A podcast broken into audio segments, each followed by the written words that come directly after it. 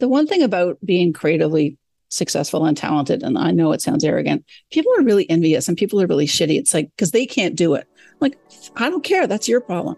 You know, if I have that innate talent, like maybe you'll be a doctor, maybe you'll be a lawyer, maybe you'll be a firefighter. Like you have your set of skills and talents, which we don't articulate in our teens, but piss off and let me be me. Hello, and welcome to the Circle 5 podcast. My name is Mallory Patrick Pollard. I'm an artist living in Los Angeles, California. Circle 5 is a podcast dedicated to conversations with artists and creative professionals where we discuss the topic of work, life, and creative balance.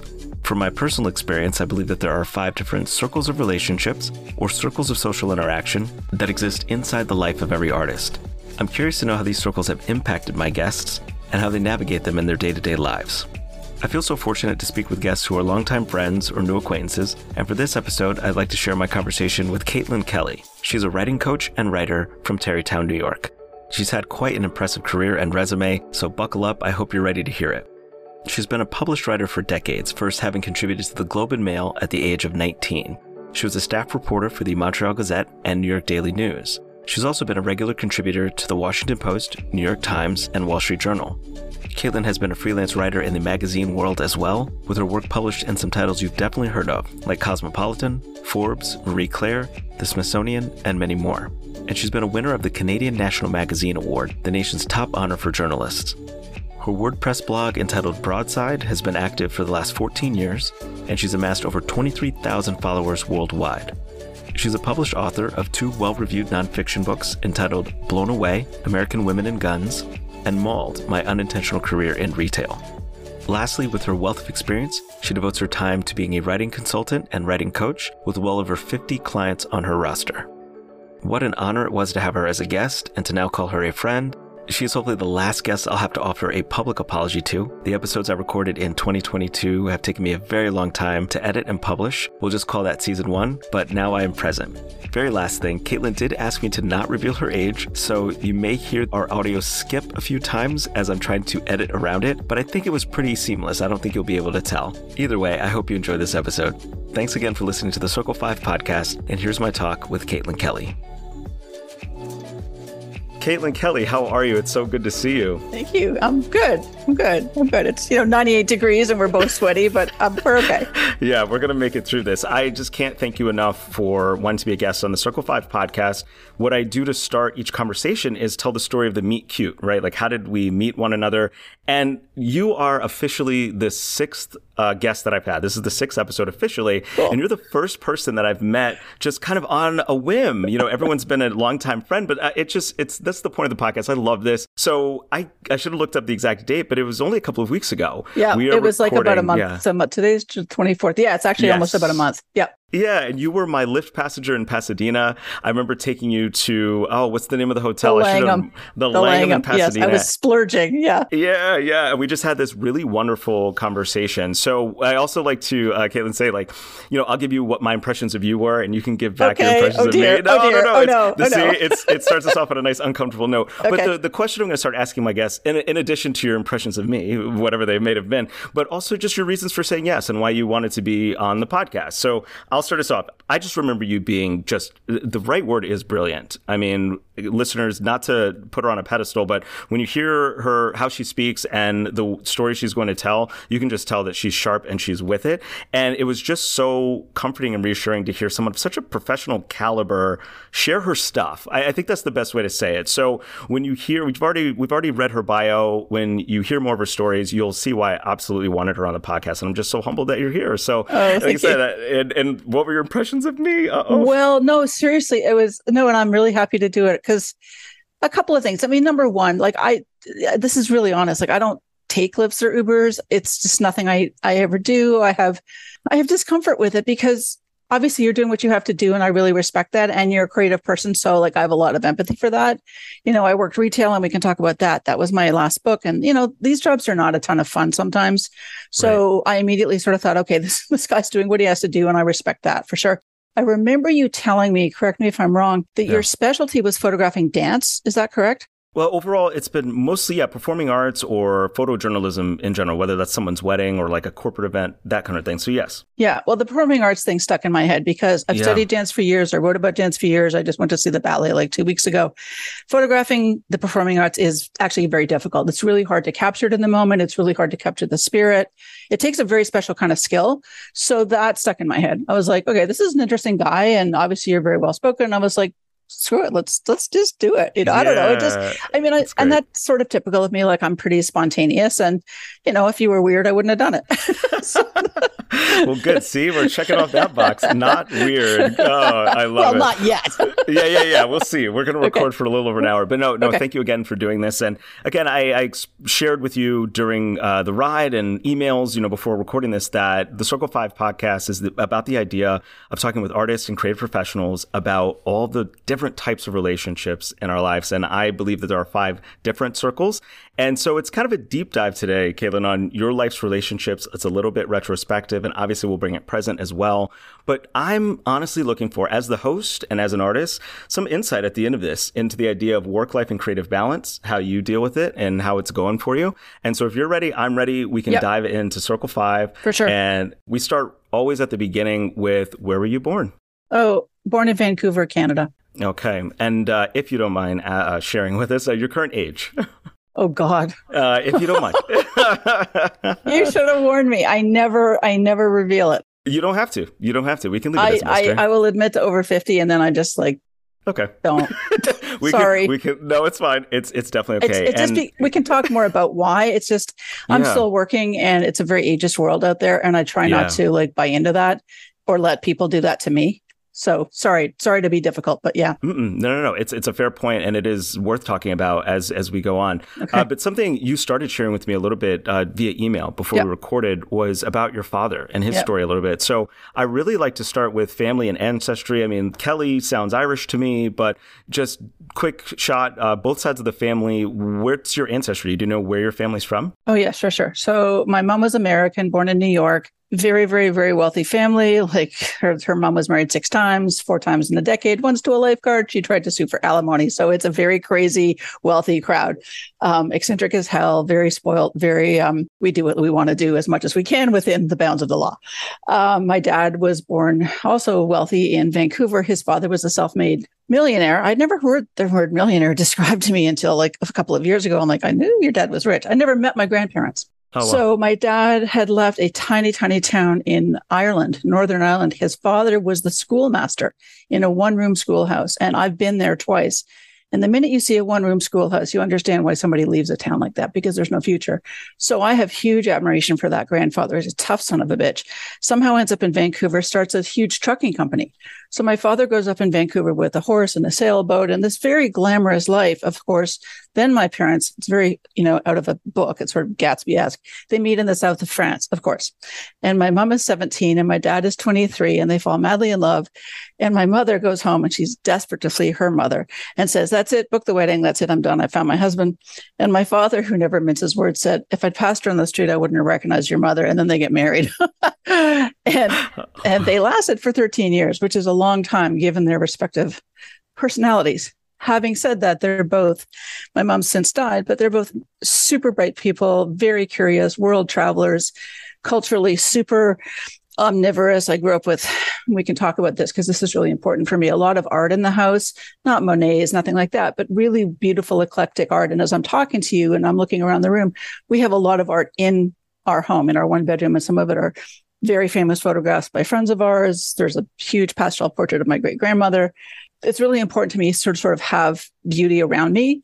And that was very much, very much my childhood. There was always something interesting and wonderful. And they're both pain in the asses, these people. But I mean, really Yeah. not, not, not easy parents, not nurturing, not supportive in a lot of ways. We can talk about that. So I'm I'm a very, very independent person. I left my mom when I was 14. So we can talk about Okay. that. Yeah. Yeah, no, that's what Circle One is all about. That's what we're talking about. It's like all these influences that not only led you as an artist, but you as a person. Yeah. 14, that is very, very young. So you said they lasted 13 years. Give Yep. me the timeline of like when you were born in that, they divorced and you were a child, or Yeah. yeah, how did all Yep. that? So my mom had me when she was 23. So when she gets divorced, which is back in the 60s, and nobody got divorced, broken marriage. There was a whole thing. And I got sent off to boarding school at the age of eight, which is very English and very weird. And we can talk about that as an influence.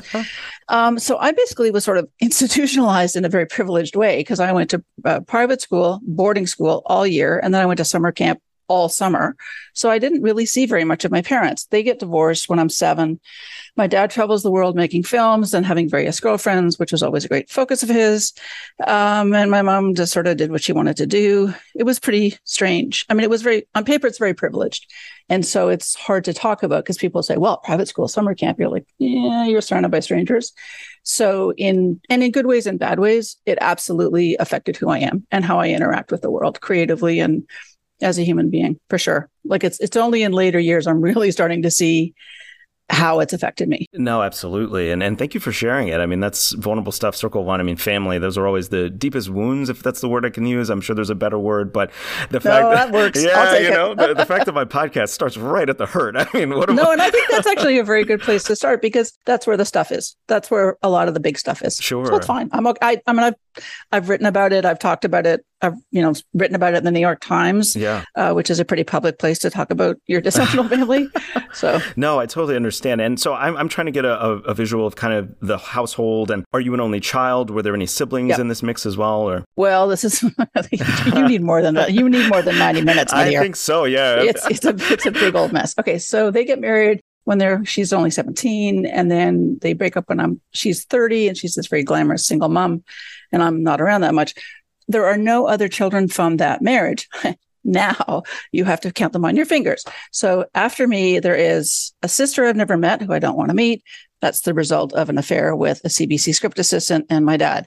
Then there's another half sibling who I have met who's 10 years younger, the result of another script assistant affair from the CBC. And then 23 years younger is a half brother who doesn't like me. We haven't spoken in 15 years. Yes. So, well, so much for Thanksgiving. Um, and he lives in DC and he has a couple of small children. So it's a very weird to call it a family is really a misnomer. It's a collection of adult children who my father in his dotage at 93 keeps saying like a broken record, I wish we could all be a family. Hmm. And my husband, who's a very tough guy, says in these words to my father, this is not going to happen. You have not created the conditions for it which is completely true. I don't really have the guts to say that, but there's no way. I mean, I've even met this sister and she's nuts. By all accounts, I have zero interest in meeting this woman. I mean, it's a complete shit show. Yeah, no. it's a it's a great novel, but it's not a great family. no, it's you're telling it with so much breeze. you know, you're doing it so well. I'm kind of uh, used to it, I got to tell you. Well, this you is know, not news. Yeah. so, if you don't mind, let's go yeah. back to uh, childhood, Caitlin, and sure. I'm always wanting to know when art came into the picture. That I mean, you've obviously have enough fodder to write about for the rest of your life, right? This is but, true having the parents that seemed absentee, if that's an okay word to use. Absolutely. Okay. Yep. When when does the spark of I want to write? When when does because I understand being surrounded, like I said, by the artifacts of art, the paintings sure, sure. or the pieces of music, possibly. But then, yeah, when does this writing thing come into the picture for you? So this is yeah, this is pathetic but true. Mm-hmm. so my mom was a journalist. So don't forget. So I've come from a completely creative family. My dad's a filmmaker. My mom was a journalist. My stepmother, who showed up later, wrote for television. So I just grew up in this super creative family, it was completely normal to like sit at a typewriter for hours and smoke a lot of cigarettes. I don't smoke, but my stepmother did. It killed her, lung cancer. Yeah. Um, but there, this is this is true story. I'm such a weirdo. So I'm maybe six or seven, and I'm still with my parents. They're still together. And I decided to have a fun fair in the backyard. We had a beautiful big backyard. Uh, and the idea of the fun fair was to make some money to buy a typewriter. Oh, wow. okay. And I'm seven, right? Probably yeah. because I see my mom banging away at typewriters and doing well and enjoying it you know, I could see that my parents, who were, you know, they were, you know, funny and glamorous and attractive and having really interesting lives, that there's thought, shit, let's do that. Like, why would I want to do anything else than what they're doing? I could have made a lot more money. I should have done that. um, but it was very clear that they really loved what they were doing. Uh, they were very good at it. There was an appetite for it. I think the most important thing that creatives struggle with, especially in America, I grew up in Canada, there's more government support for the arts. Um, is the fantasy you have to have a firm and fixed belief somebody out there wants you creatively. I grew up in a family that was wanted. Now, on we had years that weren't great. I remember this is a really powerful memory. My stepmother, who I didn't love, um, very difficult person in some ways, but incredibly hardworking. She had never gone to university. Um, you know, she spent like a whole year coming up with like a TV series and worked her ass off and it didn't go. Mm. And I remember thinking, shit. But that was a really powerful lesson to learn. As a teenager, you're like, well, I can kill myself and it still doesn't work. What the fuck am I going to yeah. do now? Yeah. I'm going to pick myself up and either do it again or I don't know, go do something else. And you're not going to do anything else. If you're really a creative person without, you know, sweetening it up in a saccharine way, I think it's just who you are. You, you can't suddenly go not be creative. Even if the market says piss off, which it sometimes does. Sure. Which is really painful. Yeah. I agree with that. It's a disease. Is it not a disease? I mean, I just, I really appreciate you sharing all of this. And it leads me into, uh, unfortunately, the last question of Circle One. Not, not that the circles matter that much, but That's okay. you can yeah. obviously jump around. But to kind of conclude Circle One formally, the, the question for you is this that it sounds like your parents, uh, father film director, mother journalist, was there a narrative that was put forth to you as a child of, hey, this is what adult life, quote unquote, should be?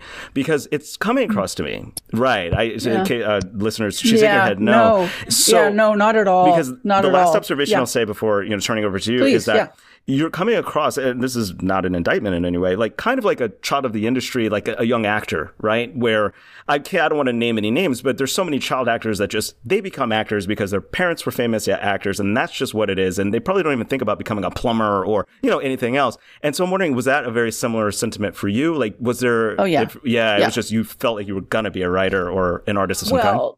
And I need to add, so my aunt and uncle, who were Canadian, but they moved to Britain, were incredibly famous. I mean, my uncle would rent a villa in the south of France, and I spent my 17th summer there, and we went out for dinner every night, and we were absolutely mobbed all the time for autographs. They were very, very, very famous in radio and television in the 50s and 60s. So Jose and I are working on a book about freelancing, which we can talk about or not. Yeah, yeah. And we've each written three sample chapters, one of which is on ambition. And only in writing that chapter did I realize to me, it's like oxygen. I mean, my entire family is very accomplished. My father won the Palme d'Or at Cannes for documentary. Wow. You know, my aunt and uncle were incredibly famous. I'm just like, yeah, that's what we do. Like, we're highly accomplished, driven people, and that's just normal behavior for us. And I that sounds arrogant, but I don't care. It's kind of like, it's kind of just who we are in terms of our creative DNA. I was never told, be this, do that. You know, I would see my dad. This is a really powerful memory for me. So this will tell you my age, but that's the end of it. You have to take it out.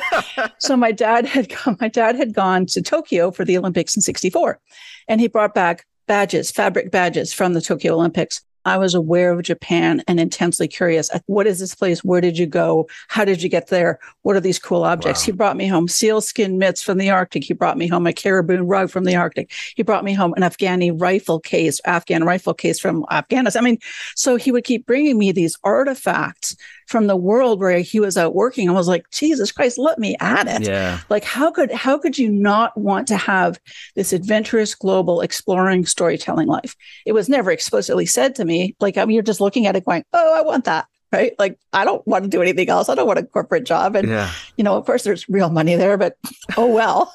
it's always know? about exposure. You know, I think yeah. that's that's no matter where you start. And for you, the exposure level was sky high because as you Absolutely. said, that's what the family was. So I with that will will roll into circle two. I feel like Caitlin, circle two of relationships has to do with the community where you were raised. So here in America, we like to say kindergarten through twelfth grade, you know, but essentially that's the ages five to eighteen. I know you okay. already said you had grown up in uh, Vancouver. Is that correct? No. So oh, this see, is I'm not okay. listening as a yeah, host. no. So I'm bouncing around. So I'm born in Vancouver to the age of two. Okay. And then we moved to England. So my father's going to make films for the BBC. I live in London, ages two to five. Okay. Which I don't remember.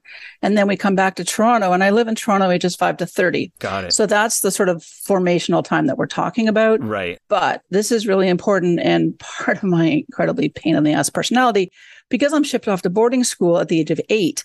Uh, I'm surrounded by strangers. Um, you know, a, a, therapist once said, "Oh, well, who did you cry to when you were sad?" I'm like, "What are you joking? There was no crying to be done." I mean, right. so you learn, and it's a very British stiff upper lip thing. It's like you know, it's like British people are so fucked up because they get sent to these very expensive, fancy boarding schools when they're very, very young, and it literally changes you. I actually read a book called Boarding School Syndrome. I went, oh, this explains a great deal about my behavior and my complete hatred of authority. Yeah. Um, which gets me in all kinds of trouble. Creatively, I think it's a huge strength. actually. We can talk about that. Yeah, let's. Um, so, but you know, I'm in boarding school. I'm sharing a room with four strangers. I'm being yelled at by house mothers. Then I go to summer camp all summer. I share a room with four strangers who become good friends. Camp saves me. Camp is my emotional salvation because I'm always in trouble at school. I have I'm winning all the awards. I mean, I'm top of my class in terms of grades, but because I'm always in trouble, you know, kids don't want to hang out with me. And I just get more and more trouble because my parents are never around. They are never to be found. Right. And at a certain point, you would like your parents to check in and say, How the hell are you? Because the people at school don't. They're there to make money and keep you safe and make sure you don't die. But they don't really care about you in any other meaningful way and that's that and that shapes you. Yeah. Because nobody you know the stuff that i'm sure many of your listeners like you come home and you know your mom says sweetie how was your day? Do you want a snack? I'm like this did not happen in my childhood. Uh, at four o'clock a kid would go out and get a huge dark green basket full of cookies and bring it back for everybody in the house. And then you would get your name ticked off on a piece of paper to show you'd had your cookies. Everything was bells can still say 65 75 725 i can still hear the freaking bells when they rang and what they were.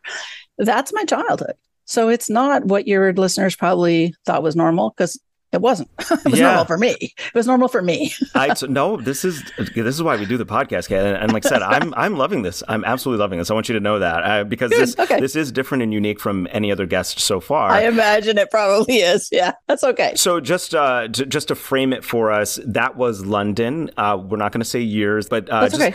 a name drop for. So what was the name of that boarding school for most of those formative years? Which was the boarding school in London? So just to frame no, it. No, no, no, no. So London's two to five. Then it's to, then it's Toronto. Having an off day, listeners. Keep going. It's okay. No, no, it's fine.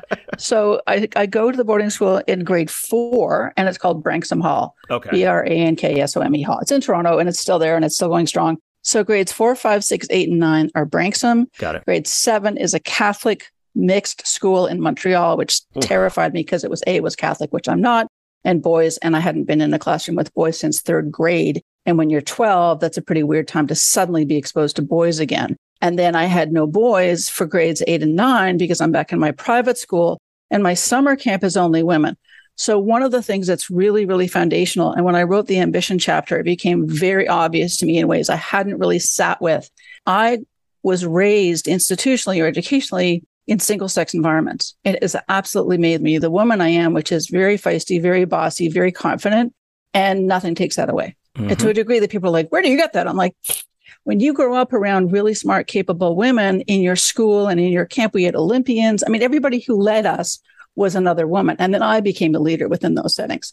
So why wouldn't you? And then you come into the world of God help you, men and women. You're like, what? Like the sexism and the bullshit and the bullying. I was very bullied in high school because I arrived in a co ed high school and was massively bullied grade 10, 11, and 12 every single day. I was called Doglin. They barked at me. It was very unpleasant. Mm. And years later, I reconnected with a very good friend from those years. I said, Why was I the target? She didn't hesitate. She said, You were so confident you terrified everybody. Good. I still do. I feel so fortunate now that you want to be on this podcast and you didn't just say F off, man. That's fantastic. So, the inevitable question I have for all of this, because this is a lot of years, it's a lot of different environments, a lot of different cities, countries around the world. Parents are absent, children are bullying you. Who are the guardian angels in this? Please name some teachers for us. Name some other students. Wow. Who was that's the? A, that's a great question. This is like therapy, Valerie. Jeez, I'm gonna have it's, to send you a check. It's just the Circle Five podcast. Don't worry. Yeah, no, um, yeah, yeah, you know, yeah. But is there are there any bright spots? I mean, it sounds so silly and cliche. There were two camp counselors the summer I was 13, and this is really personal. I wasn't going to get suicide, but I sort of made noises to people about it because I, would, I was I was just had it. I'm my parents were just ignoring me constantly, and I really couldn't take it anymore. I mean, here I am, this super high achieving kid. I'm really creative. I'm a lot of fun. I do have good friendships. Where the fuck are my parents? Right. And there were two camp counselors, and I still remember their names, and I remember them vividly. And they were just loving, funny, fabulous people. And they were huge for me because I remember just saying, like, well, what if I wasn't here? Like I was just sort of like vaguely hinting, and I wasn't going to do it, but I felt really horrible. Hmm. And they just very lightly and gently and firmly said, Well, we'd really miss you. And I was like, Thank you. That's kind of all I needed to hear. Because when you're in school and you're constantly in trouble in boarding school and you go to high school and people, you know, hate you and yell at you, the boys, the girls liked me. Um, it's exhausting. Like it's really tiring. My family wasn't much help. Uh, we're not close. Like my aunt and uncle were in England. I never saw them. I don't have nieces and nephews I lost both my grannies when I was 18, and that was really painful. And my British maternal grand paternal grandmother was sort of quiet and pallid and didn't have a lot to do with her. She wasn't she was sort of like a ghost or something. My maternal grandmother was just wacky. She was incredibly rich and very bossy. And she had like, you know, gold topped canes and little furry dogs and a limousine driver named Raymond who came to the Christmas party. I mean, it was just, she was Auntie Mame persona. Auntie Mame was my role model. she was very kind to me. And I would, it was too funny because she wasn't very nice to my mom, hmm. but she was very, very loving to me. And not she didn't bake. I mean she wasn't like a granny. Like you know she would just give me a tv dinner. But that in fact was heaven because i would go on a sunday night after boarding school you have to sit at the table they tell you to you have to sit at the place they tell you to you have to eat the food they give you when they give it to you. I mean i'm telling you it is so rigid and institutionalized. And on a sunday night she'd make me a tv dinner and i'd get to watch tv which we were not allowed to do at school. And that tiny gesture was huge for me it was just the most loving and i would fall asleep in the chair and think, okay, this is heaven. Because the one thing you can't get in that life is privacy. Privacy and solitude are really important to creativity, which we should talk about. They absolutely are. We definitely will get into that. Just to to round back to those two counselors, if yep. you would like to, just by first name, what were their names? I mean, you don't have Pat to. and Jane. All right, Pat and Jane. just want to make sure that if Jane. they hear this, they yeah, know yeah, that they were they acknowledged. But yeah, no, God bless them. So similar to your circle one, tons of fodder, right? We've got a lot that we can write about based on all these experiences. But how was art actually starting to manifest? Were you starting to do writing? You said winning awards. I mean, you were writing at this during all these oh, ages yeah. of your life, and yeah. So this is crazy but true. So at our private school, which is ridiculous but really formative, every year we had an essay writing contest, and they would contest, and they would put together grades four, five, and six to compete. Those are big age differences. Seven and eight, grade nine, 10, and 11, and 12 and 13. We had a 13. And in grade eight, I won the essay writing contest, which is a big deal. Uh, and I self plagiarized something I'd written in grade seven at Montreal. So welcome to being a writer, which they didn't know because it's still my stuff. And then I went to high school and I was winning writing prizes there. I remember once we had an exam in grade 10 or 11 or 12, and the exam was write a poem, like in the time period of the exam. And it was pretty goddamn good. And people went nuts and accused me of memorizing it beforehand. I'm like, piss off. Like the one thing about being creatively successful and talented, and I know it sounds arrogant, people are really envious and people are really shitty. It's like, because they can't do it. Like, I don't care. That's your problem. You know, if I have that innate talent, like maybe you'll be a doctor, maybe you'll be a lawyer, maybe you'll be a firefighter. Like you have your set of skills and talents, which we don't articulate in our teens, but piss off and let me be me, you know? And yeah, I am confident. I'm very proud of what I do. I don't run around going, oh, I won the poetry prize, whatever. I was thrilled to do it. But it was clear to me at the age of 12 or 13, I have some idea how to write in ways that are useful. I was also acting at summer camp. We used to do musicals and I used to get the lead every summer. So singing and dancing and acting. I played my guitar and talent show. I would write songs. I would sing them to 200 people. So I was very creatively fulfilled at summer camp. There was a lot of love and a lot of respect and admiration for the ability to get up in front of an audience and pull it off.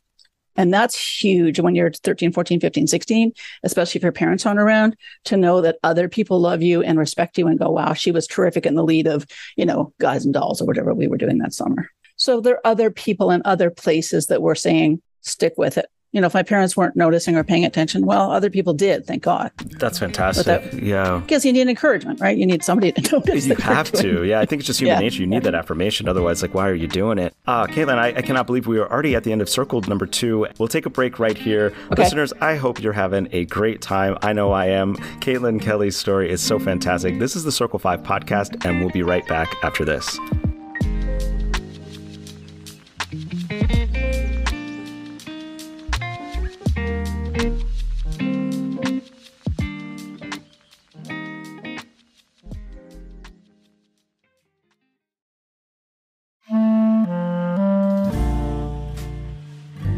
Hello and welcome back to the Circle 5 podcast. Caitlin, how are you feeling? Good.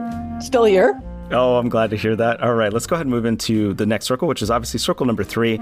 Circle number three involves college years, higher education, jobs that were not artistically related, or any kind of social groups that you have in the world, whether that's like church or yoga, those sort of things. So we can start with higher education because I'm sure you can speak on all of those things. Okay. Uh, but let's start with uh, higher education. Obviously, all these boarding schools, but then did you end up in, obviously, yeah, you must have ended up in higher education.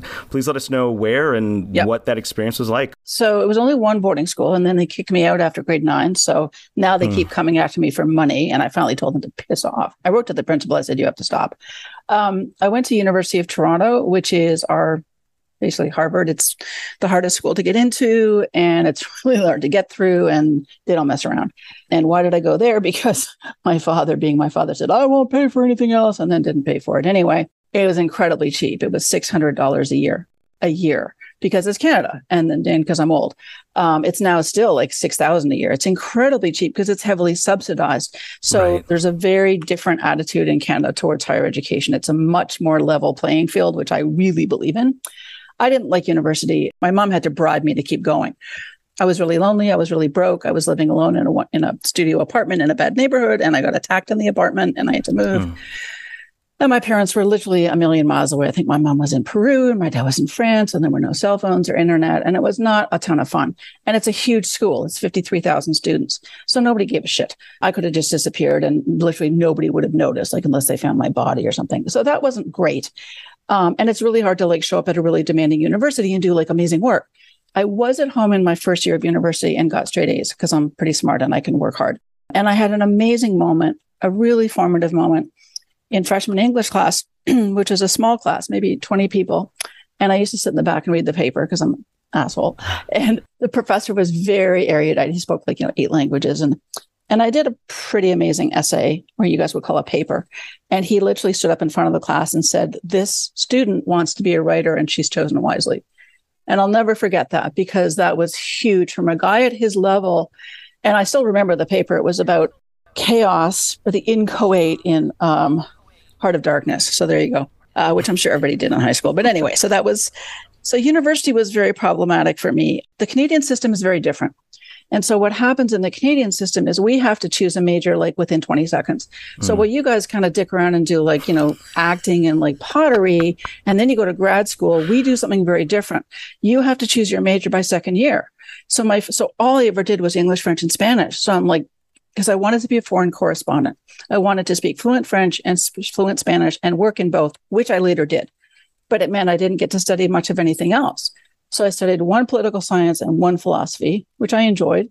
I worked at the college newspaper, and that's where I got the clips, you know, and where there's the articles that got me into national magazines at 19 because I had a ton of really well written stories because that was my goal.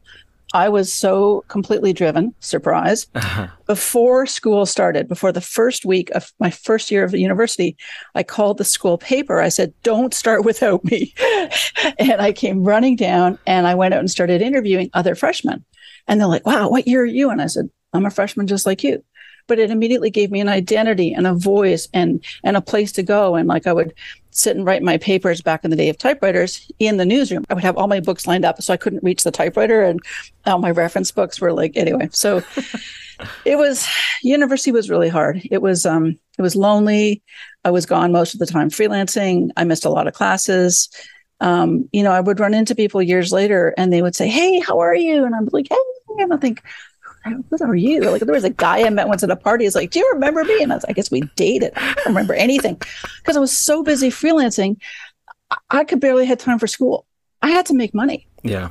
My father had freaking disappeared. I had three hundred and fifty dollars a month to live on. Wow.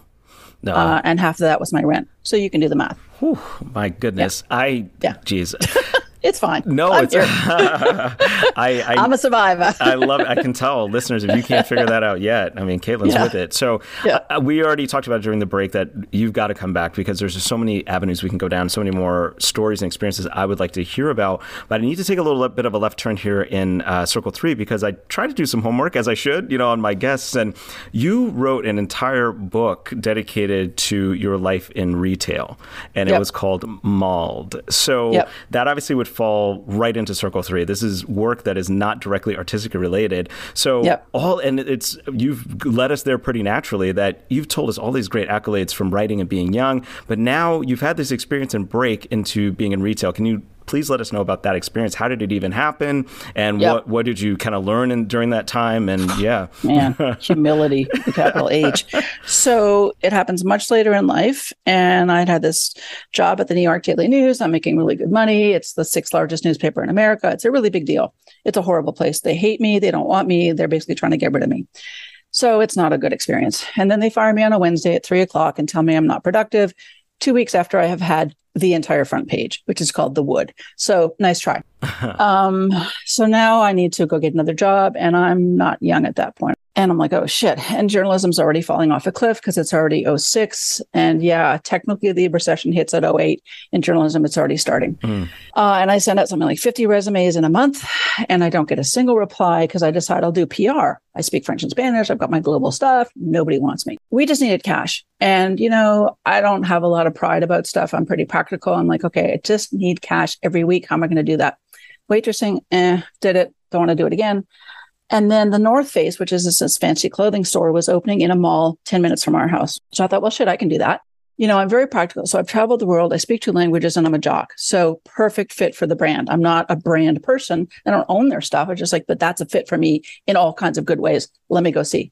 Jesus, you want humbling. And I walk in for the interview and I'm aware that I'm, you know, incredibly overqualified. So I do a one sheet resume with my transferable skills.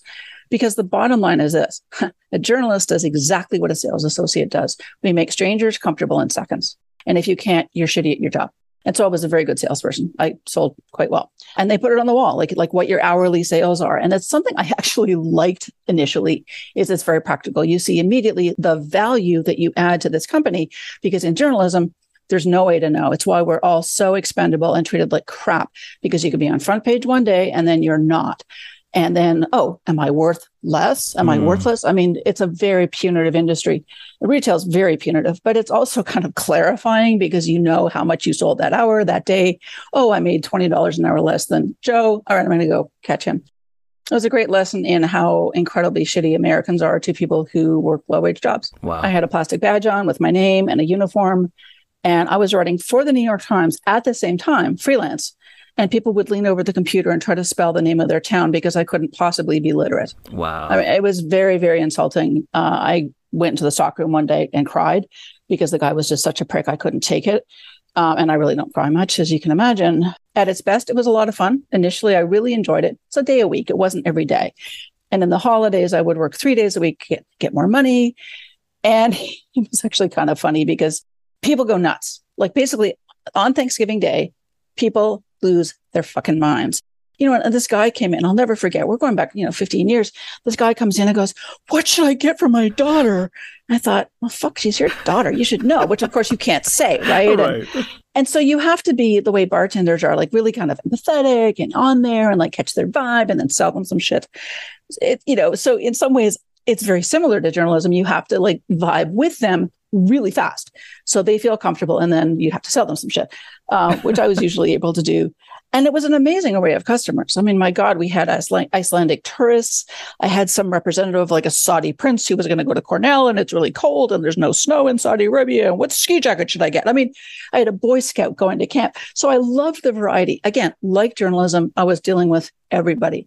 And I really enjoyed that the actual work for the company? No. 11 bucks an hour no commission? Give me a break. Right right. That, and it's grueling work I don't want to step on your answer, but I my gut is saying the word is just maturity and doing what you have to do. But what I experienced when I was doing jobs that were not related to art is that this little fireball kept burning inside of me because I wasn't being an artist. So, as many times as I can, I'm going to mention Toni Morrison's name in this podcast where she said something to the effect one of her great quotes is that that's the only place where she feels free is when she was writing. So, it doesn't quite sound like you were confined by because it wasn't that much time. But did you feel any sense of confinement while you were in this experience? But it sounds like you didn't. But can you speak to that? Of like, damn it, I, I wish I was out of here and just oh, writing. Sure. Okay, no, okay. absolutely, I did. Whew, thanks for bailing me yeah, out. no, okay. no. So, okay, listen. Realistically, people are treating you like you're absolutely stupid. It was shocking to me. You know, I came to this country when I was 30 years old with all the sort of optimism, naivete of the fresh immigrant. Like, it's not bad a land of opportunity. Like, oh, Jesus Christ. And I'm glad I'm here, but my God, you know, you want to work retail, that's going to snap you right out of it. The way that people treat you is so contemptuous and so rude. And the assumption was that nobody on our staff at 15 had even attended college when in fact we had a military veteran of the special forces. So frankly, to be very honest, yeah, I needed to keep writing to retain a sense of identity other than this crap that people are flinging you across the counter, which was contemptuous and rude and very demeaning. I was very clear who I was, why I was there. It was $250 a month, which I can assure you then was gas and groceries. Now it's not even like a week's groceries, but it was real money then. And I was glad to have it and we needed it and I had no shame. And this is really important because the, the daily news was really toxic and they were extremely unkind. I literally, my boss will literally refused to speak to me for six months, mm. would not speak to me. And you walk into an open newsroom where everybody sees you being treated like this. Bullying in high school was like a warm bath compared to this. So the job at the store, ironically, was soul saving because it gave me a place that I was valued. Customers liked me, the staff liked me, my boss liked me, I liked how I performed. I could just go have a separate identity at least a day a week where I was liked. Because when you come out of a place where you are so actively being pushed out, you just need a place where it's just it's it's just a job. Yeah. And so there is no emotional attachment to it. It's money, it's a paycheck. I'm glad to have it. And it turned into a fantastic book. So it worked out. Um, but no offense to Toni Morrison, God bless her, but I don't feel that way about writing. I don't have this, I have to write every day. Okay. I don't yeah, yeah. have to write every day because I have to, th- and I've tweeted this recently, I have to think every day. But that doesn't mean I have to write anything because unless you slow down long enough to like think, Jose and I are putting together a book proposal. An agent has it. She better freaking buy it on freelancing. One of our sample chapters is on ambition. And it was really enlightening to read, to really sit down and go, how do I feel about ambition?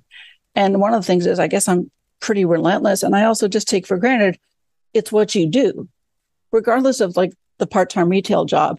I was ambitious in that job. I think it's just kind of who I am. You know, I think when I'm dead, I probably won't be, but we'll see. no, that that would... I could be an ambitious ghost. haunts better than anybody That's else. That's the title of my memoir, Ambitious Ghost. I will buy it immediately. And there you go. wow. I gosh, uh, only one last question for Circle. That was amazing. First of all, that response. So thank you for that because it sounds like you turned lemons into lemonade. I mean, that's essentially the trite, you know, cliche, but that's exactly what you did. So thank you for that response, and you taught me something in that. Cool. Uh, the last thing I've got for Circle Three. What's the escape for you? Are there any social groups in your life that are oh. absolutely have nothing to do with art? You can put all that creativity away for just a minute and just go have some fun with a group of people. What is that for you and, and your circle three, Caitlin? Yeah, yeah. So, well, there's two, one of which is now doesn't work because my joints are a mess. Mm-hmm. So I've been playing co-ed softball for more than 20 years with a group of people that involve doctors and lawyers and iron workers and bakers and this co-ed gang. I'm not playing as much as I used to, but that has been a huge place of joy and comfort and friendship for a long time. I just run into one of my um, softball people outside the gym where I go to spin class three times a week. That's my other thing right now. Those are the two big things. Uh, and it was just so wonderful to see him because we have 20 years of history together. And he he was a psychiatrist and a professional pianist at the same time. So to me, it's just really important that you do have other things. I don't have hobbies. I keep trying to think of getting a hobby. Um, but socially spin class is great. I mean i need to like uh, constantly you know fighting my weight and i need to burn off stress. But i also need to be social. And especially with covid it's very very very painful and very difficult because we're all scared of dying.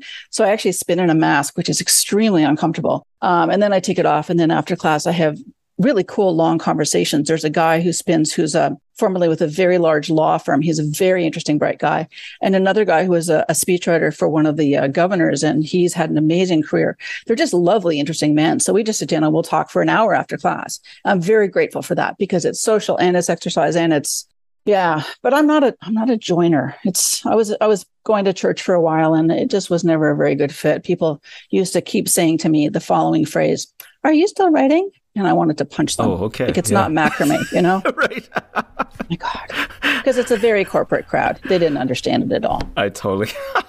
thanks again for the honesty. This has been such a great episode. I cannot believe we're going to roll into Circle Four. And I've honestly, okay. I've been looking forward to Circle Four because of the information about uh, who you are married to that you gave me well before this episode. So Circle okay. Four, Circle Four is love life.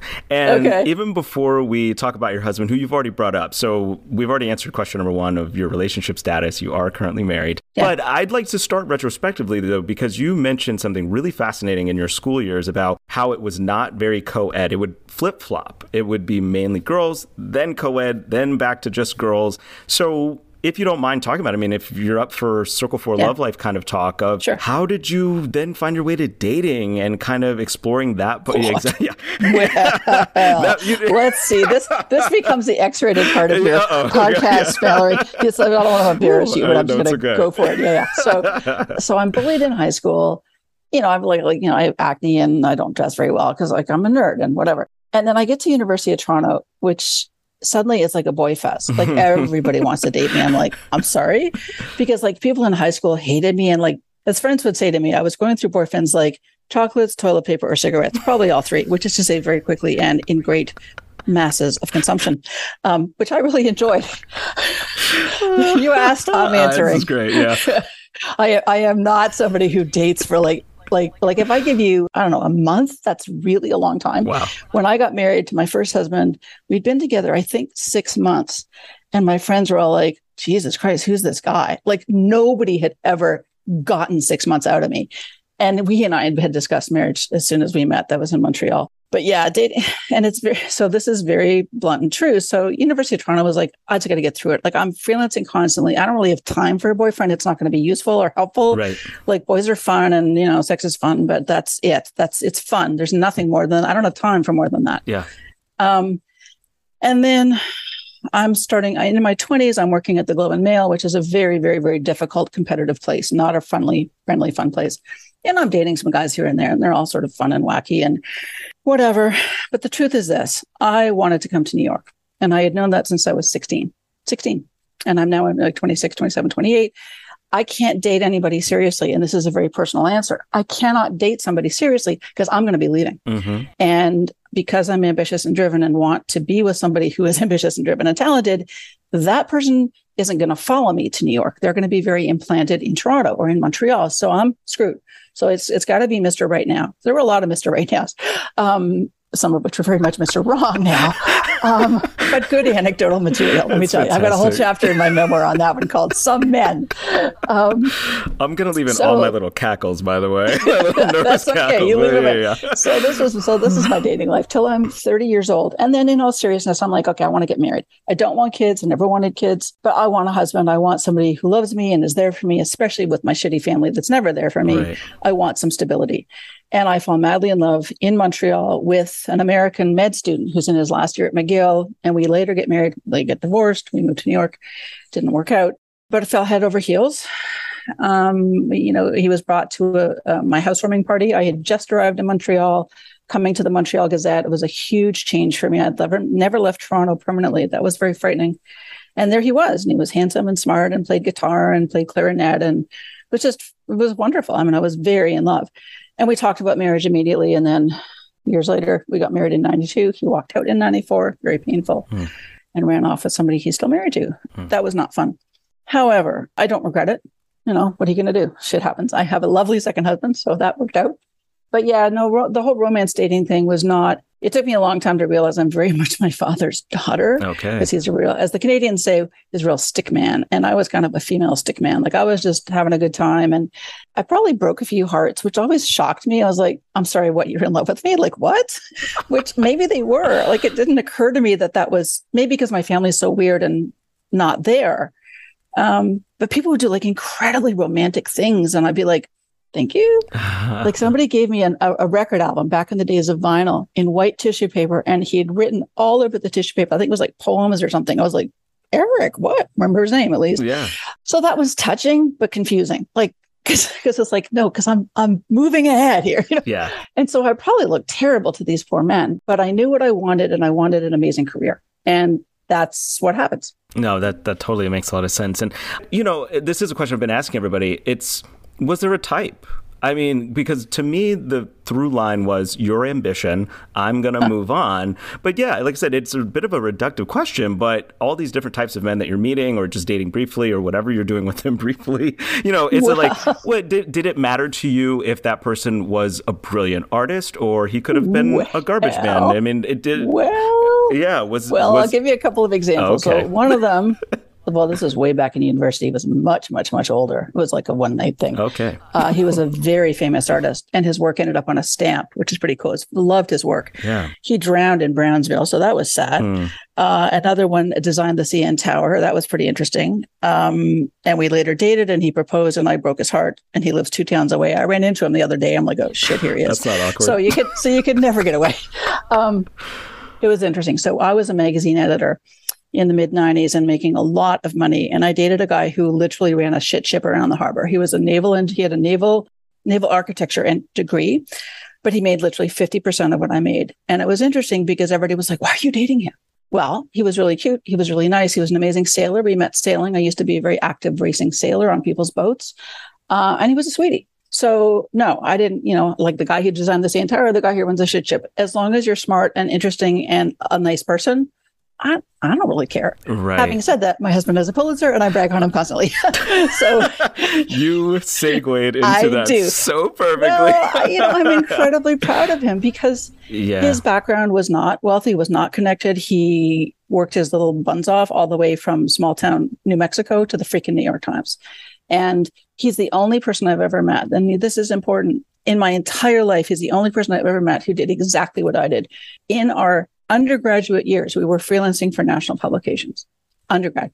He in New Mexico, me in Toronto. Of course, we end up married. Are you kidding? Who else are we going to marry? Yeah, yeah. No, that was that was such a beautiful segue. And let's obviously talk about your husband. His name is Jose Lopez. Jose Lopez, and he's a Pulitzer Prize winner. Everybody, we're just gonna make sure that we Yep, got yep, that in the yep, air before we continue, because Caitlin made a big deal of that. I will make a big deal of that. of Yeah, we should all be very proud of him. That's quite a prestigious award for anyone in journalism, music, you name it. So, how did you already started telling us the story? But yeah, talk us through the rest of it. How did you all meet? And then it was like, yeah, we're, let's do this. It's very funny. So, of course, it's through journalism. I'm married. I, my marriage breaks up after two years. I'm single for six or seven years. I date a whole bunch of weird people. And then because I've dated a bunch of weird people online, back when nobody was doing online dating, it was very déclassé. People wouldn't talk about it. Now it's in the Times. It's like everybody does it. So my sort of shtick as a writer is I'll always go do stuff that's embarrassing, then I'll write about it because other people are too embarrassed. I don't care. It's money and let's tell a good story. So I went to Mademoiselle magazine. It was a big national women's magazine and said, So I'm doing this online dating thing. Why don't I write about it for you guys? I said, I've dated a bunch of charming liars and let's talk. And they're like, okay, do two more services. So compare four different services. So one of them is AOL.com. Didn't use them at all, didn't know anything about it. That's where Jose lurks.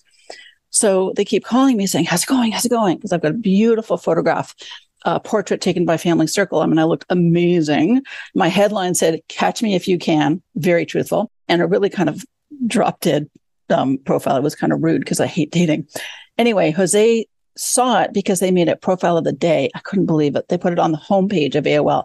Every AOL user in the world got to see it, including him. And so 200 people apply, and he's in the top 50. And I always tell him, You're lucky in the top 50 because I stopped reading. and that's how we meet. And Yeah. and we we get, you know, we immediately start emailing. We're on the phone within three or four days. We're laughing our asses off. You know, he he's working at the time. But we immediately have stuff in common, of course. Um, we're both divorced with no kids. We didn't want kids. And there was a lot of stuff immediately. It was like, this is a potential click. And we met in March of 2000, and that was it. I mean, we've been together ever since. It's crazy. No, that's beautiful. We fought like cats and dogs for the first two or three years. It was very, very, very tough because we're very tough and we're very competitive. And that's hard in midlife. You know, we can talk about that. And if we do our book, we're going to talk about being a married couple who is creative because, yeah, sometimes he's doing a lot better. And I'm just like, you know, like it's hard not to be envious. You Yeah. know, like I want to be doing better. And at that particular moment, I am not.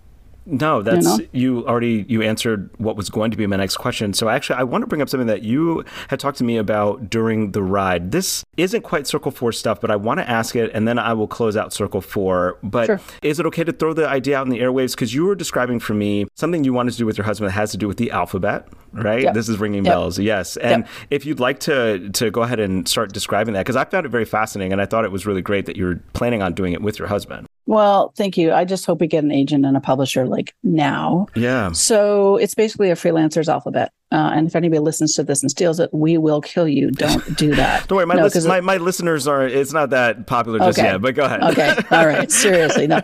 So the idea is to look at the underpinnings of the emotional stuff that makes you successful as a freelancer.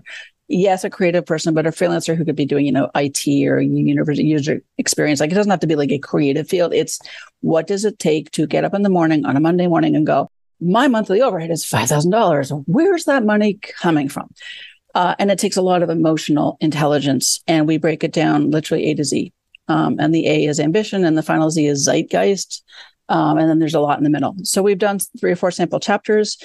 We write them in our own voice because we're very different people. And I think if we can sell this, which I really hope we can, our differences, and I think this is a really interesting thing to talk about, our differences come out of our childhood. He's Hispanic. I'm not. He's American. I'm Canadian. Uh, we have some very profound differences. Sometimes it can be quite difficult in the way that we are very different. Right. But that also makes for an interesting conversation about being creative and what helps you be better at being creative. And he is meticulous. I am not. He is very detail oriented. I am not. I'm not sloppy, but I can't stand detail. I'm the big picture person and I always have been. I don't want to do like the, eh, like, ugh, drives me nuts. But he's very, very good at that. The one anecdote, which you'll appreciate, and I'm just going to drop a dime. Go ahead. Because he's very tidy. We started dating and he goes, Your closets are messy. I'm like, You're a dick. That's all. And here we here we are, all these years later, very happy. But yeah, like that, we're different in that way. Like, and he's very he's very tolerant as I'm talking to you. I mean, I literally have this huge pile of newspaper, which your readers, listeners can't see, but like okay, everywhere yeah. I look, there's piles of papers and magazines and books. And he's very kind and lets me be a slob. He says, Oh, you're creative. I'm like, I'm a slob, but thank you. no, that's, that's really, thank you for that anecdote. Um, and again, I described you early on as brilliant. That is a fair word. And okay. I'm not going to apologize for it. And so I would imagine your husband probably floats somewhere in that brilliant range as well. And so as you just described it, it's like you all know each other so well. You know what your strengths and weaknesses are, your differences, I should say. Uh, my question is kind of this Is there an intellectual safe word for you all? If you all are collaborating together or thinking, or, or maybe not even so arguing, but you know what I mean? Like you're just maybe in the heat of being creative or in the heat of both of your be, being brilliant, you know, is there some break and someone that signals that or some way that you all stop and say, look, let's detach from us being artists right now and now we're married couple, let's go do this other thing. Does that happen for you or is that something you all even kind of are mindful of? That's of? such an interesting question. Uh, no, because we're just we just kind of are the way we are. Like, okay. like, like Jose, like Jose is just amazing. So we went out yesterday. We saw um, the Broadway show "Come From Away." Nice, yeah. And I cried so hard I could barely breathe. I just cried and cried and cried and cried and cried. And God bless him, so did he, because we covered 9/11 as journalists. So it was mm. actually really painful. And I love the show, and I've seen it twice, and I'll just cry some more. But um, as we were coming home, it's at about an hour drive back from Midtown, New York City and he had this amazing idea. And he just said, why don't we do this? I was like, fuck yeah. And he already sent the email to the person he it's a collaboration. We want to try with a canadian who's really really good at what he does. And i was like shit can we really do this? He's like yeah we can do this. I'm like okay. But we were joking in the car because he said he says every time i have an idea you're like let's make it happen and then he sort of like goes i have to. I'm like oh yeah. And so there's an incredible joy for me. I mean i've never you know, in all those stupid other relationships, even my first marriage, he was a doctor. There was nothing in mm. that kind of partnership that way. And, you know, he made a lot of money and he was very distant in all those ways. And, and Jose and I are constantly like talking and joking and, you know, oh, I just read something in the Times or I just read something in the FT and like, oh, what did you see on, like, like he'll say to me, like, you know, what did you see in the paper that was interesting? And, and it might spark a conversation or I listen to BBC or NPR. So there's always a conversation to be honest, it's it, that's a really interesting question, but I don't see a break in there. Okay, it's just like who in you like are. and like like yeah, it's just kind of it just keeps going. yeah, we, yeah, we, we we talk. He's around the corner; he can hear the whole thing. So um, we talk a lot, we laugh a lot. I mean, yeah, That's I mean, our, our one our one phrase, our one catchphrase, which is really really important if you're a couple listening to this, yeah, is "Can I talk to you?" And it's really important because he is around the corner on a computer working for the Times as we speak. I'm sitting here on a laptop in the living room. It's a one bedroom. And the biggest thing that we're very careful about is um, being respectful of time and space. That's in beautiful. a small space, you have to. And that's huge. I think a lot of people get really resentful and, and like they're constantly like interrupting you. You're like, you can't be creative if you're interrupted. Yes. Like you just can't. No, I we're definitely going to speak about that because you've brought that up twice now. So thank you for that answer. I, I thank you for that. I, I, I hear it. It's like it's a river that flows of all this intelligent work, and every once in a while there's some spontaneity in there, and I think that's a really beautiful beautiful thing. Uh, the last circle four question is always a silly one. Um, You know, I'll just ask part two of the question, which is about the word. I'll say the word crushes, Caitlin. Do you have any celebrity crushes, past or present? Oh, that's interesting. Is there anybody yeah. out in the world that you just said, "Oh man, that's that's the person for you"? Was it you know? I don't know. I don't even want to take any guesses, but any uh, any celebrities in terms out, of their t- yeah, in just, terms of their talent. Yeah, just just the f- old fashioned meaning of the word crush. Any celebrities out there that you're like, ooh, that. Kayla's making a hmm. face of not really. well, I don't know. It might be a long list. I mean, oh, Jeremy okay. Irons, maybe. Yeah, um, throw some names out there. Well, that's yeah. I, well, I suppose. I suppose. I mean, in terms of just like dishy boys, I mean, yeah, he he would be up there. Ralph Fiennes. I mean, Ralph Ralph Fiennes in the English Patient. That's it. You're done. Okay, just I'm done. I'm cooked. See you later. Um, you know, he's carrying the dead body out of the cave, weeping. You're like, okay, that's it. Thank you. I'm done. And everybody laughs at me, and I'm like, no, no, it's really sad. They're like, it's bullshit. I'm like, no, it's really sad. Um, talent wise, crush uh, very specifically Twyla Tharp, oh my, who is a yeah, choreographer. Yeah. And I have her book on my shelf, and it's one of my Bibles. And I wrote her a letter uh, in my early 20s because I wanted to be a choreographer. I knew it wasn't going to happen. And she just wrote me back and said, like, yeah, do it. It was like, you know, perky, like no answer. But at least she replied, you know, I was this nothing burger person in Canada. And then really important, and this is a literary crush. I wrote letters to Ray Bradbury oh, wow, and yeah. to John Cheever, and they both wrote me back. So I actually have handwritten replies from the two legends of American Come writing. Come on. That's I wrote fantastic. to Bradbury when I was 12 at summer camp, and I wrote to John Cheever when I was in my 20s. And I was incredibly honored that they even bothered to acknowledge me. Oh my yeah. goodness. So Yeah, so those are my crushes. They're more intellectual yeah, crushes. Exactly. They're yeah. intellectual crushes. And then on top of that, I had a feeling I was like, you probably have connected with them, and you have. So that's brilliant. I think that's a great place. We're going to end Circle Four there. More with Caitlin Kelly after this. Thanks for listening to the Circle Five podcast. Thank you.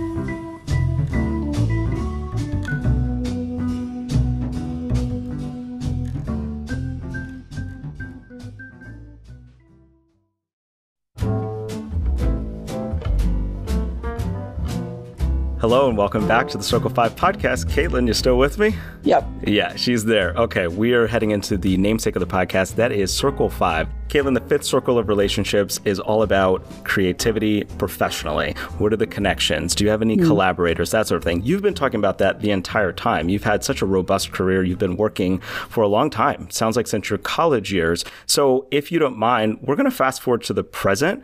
And that is um, what we talked about in your bio and your intro that you're essentially a coach for other writers. So, if you don't mind, I'd like to focus on that for your Circle 5 time. And yeah, please let us know the story of that. How did that begin? How did you start that and start making the connections to become essentially a writing coach? Totally randomly. I'm trying to think. Like I'm not being elusive. I can't remember how it started.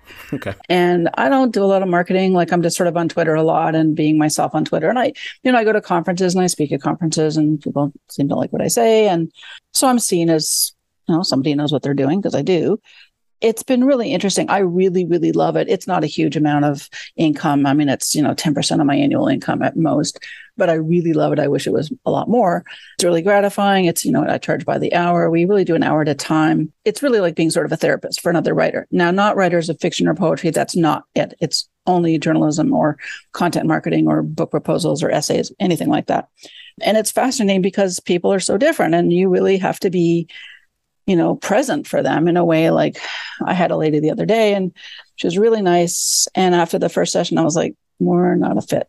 And she came back and wanted more. And I just wrote her and I, it's the first time I've ever done it. And I said, I said, you know, I wish you the best, but this is not a fit for me. The kind of writing you want to focus on is not what I do.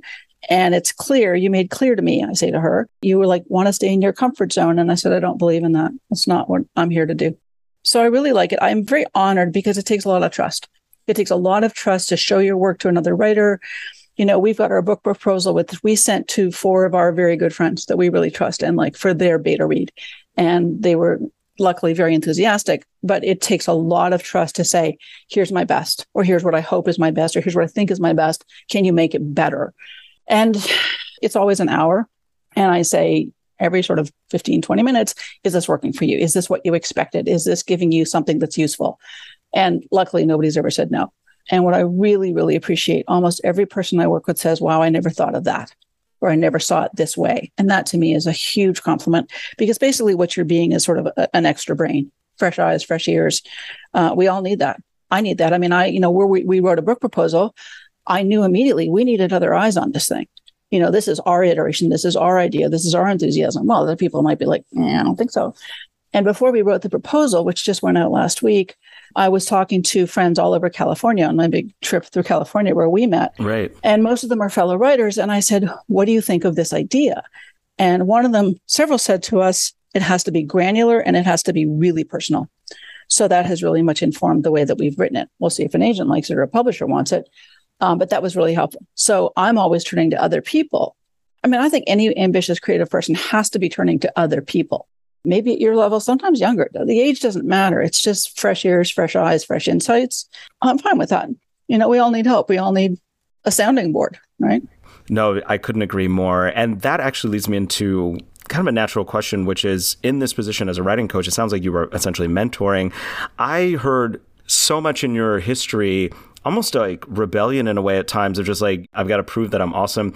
But who were those mentors for you coming up? I mean, I feel like that falls into circle five. Uh, it, Caitlin's nodding her head no. Doesn't seem like she had any. No, no, that, that's a really big difference. Jose has an amazing mentor, really, really special guy that has been his mentor since he was in university and yeah. is still a very dear friend. So we have a one of our chapters is on mentoring, and his is completely different from mine because his goes on in detail about who we found and how we found. I mean, it's it's fantastic. Right. We're totally different because I said never had one, and then my mentoring chapter is really a list of questions for people who seek a mentor. Because I've done a lot of mentoring of other people to say, here are all the things you need to think about before you even think you want a mentor. And also saying some people are crappy at mentoring. Don't ask them just because they're really famous. They might not want to do it. Uh, they get asked, you know, Roxane Gay constantly goes, "Oh, I'm constantly being bugged by people." Okay, sorry, you're so famous, and sorry, it's so annoying. um, you know, but this is the nature of, you know, once you're a really big name, people are going to come, you know, screaming after you for freebies. I never, I'm struggling to think of anybody who was a mentor in any meaningful way. I've always had uh, peers who, luckily, admire me and like me, um, are willing to listen. Uh, I'll give you an example. So this is not a mentor, but this is sort of how things work for me and I was very honored. So uh, Canada is a smaller place, and so I was really well known by the time I left at 30. I mean, people knew me. The Globe and Mail is a really big deal. So I can go back 20 years later and people remember my byline and my work, and that's quite an honor. So I was writing a huge piece on Canadian healthcare about three years ago, and I reached out to a woman on Twitter who I'd never met, Canadian. She's quite a big deal. Um, lefty liberal like me. I knew she'd be a really good source for the story. And I DM'd her on Twitter. I went because we follow each other. I said, "Sorry to bug you. Can you help me get started on this really, really big, terrifyingly ambitious piece?" And she wrote back, and I was practically in tears. She said, "I've admired your work for years. I can't wait to help you." Who knew? Who knew? Wow. So that's sort of more how I get mentored is when I put my hand up and say, "Hey, can anybody help?" I feel really lucky and grateful that generally somebody says, "Yeah, I will do that for you." It's a quieter sort of thing. It's not a one-on-one constant thing. Right, right. No, that's um, you know, w- we've brought it up a couple of times during this conversation. So now is the time I'd like to officially ask about it, which is that essence of being either an introverted or extroverted artist. You said it a couple of times about you need that alone time, you need that alone time. You just kind of touched on it in that last answer. You know, you raise your hand when you kind of need to, but I I would love to just leave it open for you, broad stroke of a question of like, what are your thoughts and feelings about that? How does that work for you? Of like, you need that introverted time, or do you need to be more gregarious and go out there and connect? Uh, uh, for your creativity to work? Yeah, it's a great question. Um, both. Right. Let me think of it. That's a really interesting question. I don't. Yeah, I'm very gregarious, but I'm also really protective of silence and solitude. Um, and I just don't think you can be only one thing because if you're constantly silent and alone, I don't know. You, I know. I think we all need sounding boards. I mean, you need somebody to say, "Yeah, that really makes sense," or like, "What does this mean?" or like, "What are you talking about?" or "Where are you going with this?" You know, in a loving way, but it could, you know, like a tough love, like, "What is this?" Yeah, it's a really, it's an interesting question. I get a lot of ideas from talking to other people. I get feedback from talking to other people, which means obviously I'm gregarious because I'm talking to other people. I'm on Twitter way too much because you know covid especially it's lonely and boring. You have to stay away from everybody to stay alive now especially with monkeypox. It's very frightening. Right. and so i think social media for me is much more important than i want it to be. I have to say that i wish it wasn't but that's kind of where i hang out a lot more. And i live in the suburbs and i don't have kids. It's lonely. It's lonely. So that's a challenge the constant balance between you know if i lived in brooklyn all the hipsters would be there and i could go have like creative conversations with people. But I also am very wary of that because I'm very competitive Hmm. and ideas are frequently stolen. And I've seen that happen. So I'm very careful. So I think our IP, our intellectual property is very important. Right. And we have to be careful. We have to be mindful of that. It's nothing anybody teaches you. But once you've had a few bad experiences, you're like, oh, maybe I won't do that. Or maybe I'll tell my friends not to do that. Right. And so I think it's a real balance between, and this is where I'm very lucky that Jose and I, our family motto, which will be on our gravestones, is off the record. and and and I use this expression with my friends all the time, like off the record, meaning like don't share this with anybody. And they understand I'm not fooling. I'm not kidding around about that. And so that to me is very helpful. So it's a sort of a blend of you could be alone a lot, but then when you need somebody, which we do, Yeah. yeah, there's generally somebody there that I trust. And people turn to me, which I'm I'm very honored by. I have a, a friend in Ohio who calls me his guru. I'm like, okay, I guess, whatever. I don't know. I'm, I'm surprised by that. But Right. um, does that answer the question? It's a hard question it, to it answer. does. No, and, and it is a hard question. And I think if it helps my experience, it is that I probably need to start quantifying it in a way. Like if you could throw percentages on it, like what, per- because I know personally, I fall far too much on the introverted scale. You know, if, if the percentages are there, it's in the 70s and 80s, and that's too much. Where That's interesting. the perfectionism bug for me kicks in a lot, where I say, it's got to be just right, got to be just right. Just before our recording today, I did a kind of a solo podcast episode for the Circle Five podcast. And Caitlin, I was hating a lot of how it sounded. And then, of course, when I put it on the airwaves, my friend sent me a message to say, Your voice sounds fantastic. Oh, you know, you have a great voice. Oh, yeah, Oh, yeah. No, you. you. have a very good voice. Oh, yeah, well, thank for you sure. for that. Oh, yeah. I think, because, yeah, your answer is absolutely right that you need sounding boards. I probably need one more often because the negative story gets in my head about how I'm not good well, enough. Well, then email me. Email me. I'm good. I'm good All at that because there we go. because no, very quickly, the perfection thing is a real problem, Yeah. and I, I admire it, but I think it's a real problem. And I'm a big believer in just just hit send. there you Don't go. be sloppy. Don't bang it out. Don't phone it in. yeah. I think there's a very fine line between meticulous and stymied. And there's a lot of that in writing, especially people like it has to be perfect. Right. And I'll tell you one very specific anecdote. So when I got my first contract, which was incredibly long and terrifying because it was like 15 pages, it says the work must be publishable. Mm. It doesn't say the work must be perfect. Now, publishable is a really vague word and it's bullshit because then they can just like say no and then you're screwed.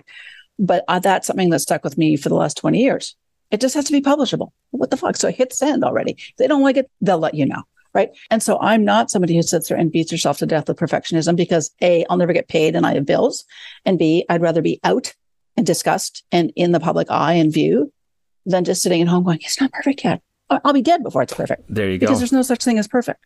Perfection doesn't exist, right? We know this as creatives. Absolutely. Could not agree more. And I'll go ahead and we'll start to land the plane. We're going to get into this final section. Okay. You've already given me so much great insight and advice, things that I can take away from this conversation. But Cool. this is kind of the point of the podcast, which is this open ended thought here at the end about work life and creative balance. Because the reason I created this podcast is that I experienced this collision of circles in a way. You know, the example for me is finally sitting down to write creatively. Then I get a text from dad that has nothing to do with art. And like you were, we're talking about introversion, extroversion, my headspace, it's gone. It, it's all a mess. And I'm wondering, do you experience any kind of similar feelings or experiences as an artist? And just what your thoughts are on that of how we maintain a sense of balance between all these different types of relationships? Well, if you have a horrible family, it's a lot easier. Oh yeah, that was my that's my my instincts before. I think you knew that was yeah, I coming, was right? Like, yeah, it's not a problem like, for her. like my mom's been dead for two years and we didn't speak for the last decade, so that was easy. Okay. It wasn't. She was alcoholic. It was very painful, but that was a decision. And my dad is very difficult, so I didn't see him for two and a half years because of COVID. We're on the phone fairly often. right. um you know my siblings big old mess so i I don't i don't have relatives like in my face because they're just not there you know it's really me and jose. And you know we're very tight and that there was a very good relationship. We're probably more enmeshed than we probably should be creatively and but that's okay. I, I enjoy it. It's hard for me to answer. I'm very tough. I'm very able to say no go away or i won't answer the phone or i won't reply to an email or i'll just say no next week or i mean i'm very protective the one thing that you learn because i'm old as dirt the one thing you do learn is you start to have, and this is just very obvious, limited energy and limited time, especially limited time. It makes you feel a much greater sense of urgency. What am I going to get done today not in a month, not six months from now, not five years from now, because who the fuck knows if I'm going to be alive five years from now, especially with COVID, which is very frightening. And I do think if it hasn't given every one of your listeners a sense of urgency, they need to get one like today. And at that point, you get much more protective. I mean, it's not to say you're unkind to your family. And yes, people have little kids and God bless you, because I don't know how you do that, because I don't have kids. And that was a decision. I didn't want children. And so it's it's a stupid analogy, but you sort of create a corral for yourself and you put up fences and there might be razor wire on top of those fences. And you know, you come out and you play when you want to play with people or creatively or intellectually or whatever way. But then you're like, okay, I'll see you guys later. Like I'm I'm working, I'm busy, I'm this, I'm that. And it's not as overt as that. I mean, I just when I want to talk to people, I call them up. I mean, I'm always reaching out to my friends, like, let's go to a concert, let's go to a show. How are you? I'm very social. But if I'm working on something, no, I hate being interrupted jobs were just a nightmare because somebody would try to talk to you. You're like, go away, you know, like leave me alone. And because, you know, it's been written about many times. If your focus is interrupted, it's very hard to get back to what it is. Ideas only come at a certain pace and a certain time. And if you don't grab it, you know, it's like some little butterfly. You're like, ah, it's over there somewhere. Like you have to write that stuff down or you have to make a note of it. Twyla Tharp has an amazing thing. I want to leave you with this. And if you have any more questions, it's fine. She has a great insight and I love it. It's from her book. And Twyla Tharp says, get a big cardboard box, get a big cardboard box, a physical object, put it in your room where it will annoy you because it's there all the time. And she said, every time you have an idea about your project, put it in there. Could be a feather, could be a stone, could be a ticket, could be, you know, a token from the subway from 50 years ago. It, whatever, it doesn't matter. Put it in the box. It concretizes that you have an idea and you are committed to that idea. And it's brilliant. That is brilliant for someone that didn't think they'd have a great answer to that question. come on. Thank Nailed you. it. yeah. Aced it. Full dismount, 10 from the judges. There Absolutely. Good, so good. I am so humbled and thankful for this conversation. I end the conversation with two quick hitters, two very yep. quick hitters. It can be one answer, one word answers if you need them to be. But sure. in the spirit of work life and creative balance, by the way, I love what you just said about what do we do today, not six months from now. So forgive this question, but yeah. here it is in the next 30 days, yep. I need more blank, fill in the blank. Money. That's a fair answer. I, you know, I, I got my bill from California and I was like so bad I had to call American Express and go, I'm sorry, what is this? um, and now it's like, oh shit, I better get some more work. So yeah. Um, and I want to sell our book. Those okay. are the two things I want more than anything. and then the final uh, question is the reciprocal. In the next 30 days, I need less heat I'd like it to be in the 70s so I can go outside because it's 98 degrees. I literally have not been outside except this morning to buy groceries. So, yeah, I know. It's too basic, right? No, it's okay. It'll just date the your episode. It was in yeah, the summer. It's not very artistic. it's, it's fantastic. Caitlin Kelly, thank you so much. I think we've reached the end of my questions. We have touched all five circles of relationships. something I do ask, but I understand your answer for this because you say intellectual property is important. So the question I asked to kind of end out is if there's any creativity you'd like people to look out for, in any project. But if that answer is no, that's okay. But is there anything creative out there that you'd like people to take a look at or to keep an eye out for? Yeah, no, no, I appreciate it. I mean, just take a look at my website if you like it. Hire me to write for you or, you know, coach you or whatever. I'm always looking for interesting projects. Right now, I'm talking to um, one big company has come to me potentially, and then two nonprofits. Uh, and a design website. So I'm working on a lot of different things, and I really like the variety. I just want this bloody book to get sold. Then I'm going to come on and plug the hell out of it, but we're not there yes, yet. Yes, yes. We'll have you back for that. That'd and then be cool. the other question, yes, is um, is there any uh, social cause out there, any kind of charity, anything that you feel is near and dear to your heart that you would like people to pay attention to? Oh, abortion rights, for sure. For sure. Yeah, that's to me the most important. Women's rights are being crushed as we speak. So that's a real that's a real problem. Absolutely. Well, we can find Caitlin Kelly, as she mentioned, on her website. That's Caitlin Kelly, C A I T L I N K E L L Y dot com. She's on Twitter at, at Caitlin Kelly NYC. And you can find her books at thriftbooks.com and search for her, Caitlin Kelly. Again, Caitlin, thanks so much for being here. Thanks for being a guest on Circle 5. This has been phenomenal. Thank you, Valerie. Thanks again for listening to this episode of the Circle 5 podcast, a conversation with Caitlin Kelly, writing coach and writer from Tarrytown, New York. Before I sign off, I'd like to ask you to like, subscribe, follow, leave a review, or do whatever you can on your listening platform to keep you connected to this podcast. If you're an artist out there and you're interested in being a guest on Circle 5, I'd love to have you. Please come share your stories, experience, and creative work with our listeners. One of my not so subtle goals with this podcast is to champion artists and the arts. Whether you're an established professional artist or a semi pro one, working hard at your creativity with lots of aspirations and dreams, your voice is valid and has a home on this podcast if you'd like to share. My email is mallory at circle5podcast.com. That's M A L L U R Y at circle, the number five, podcast.com. Please be in touch and I'll set up an episode for you.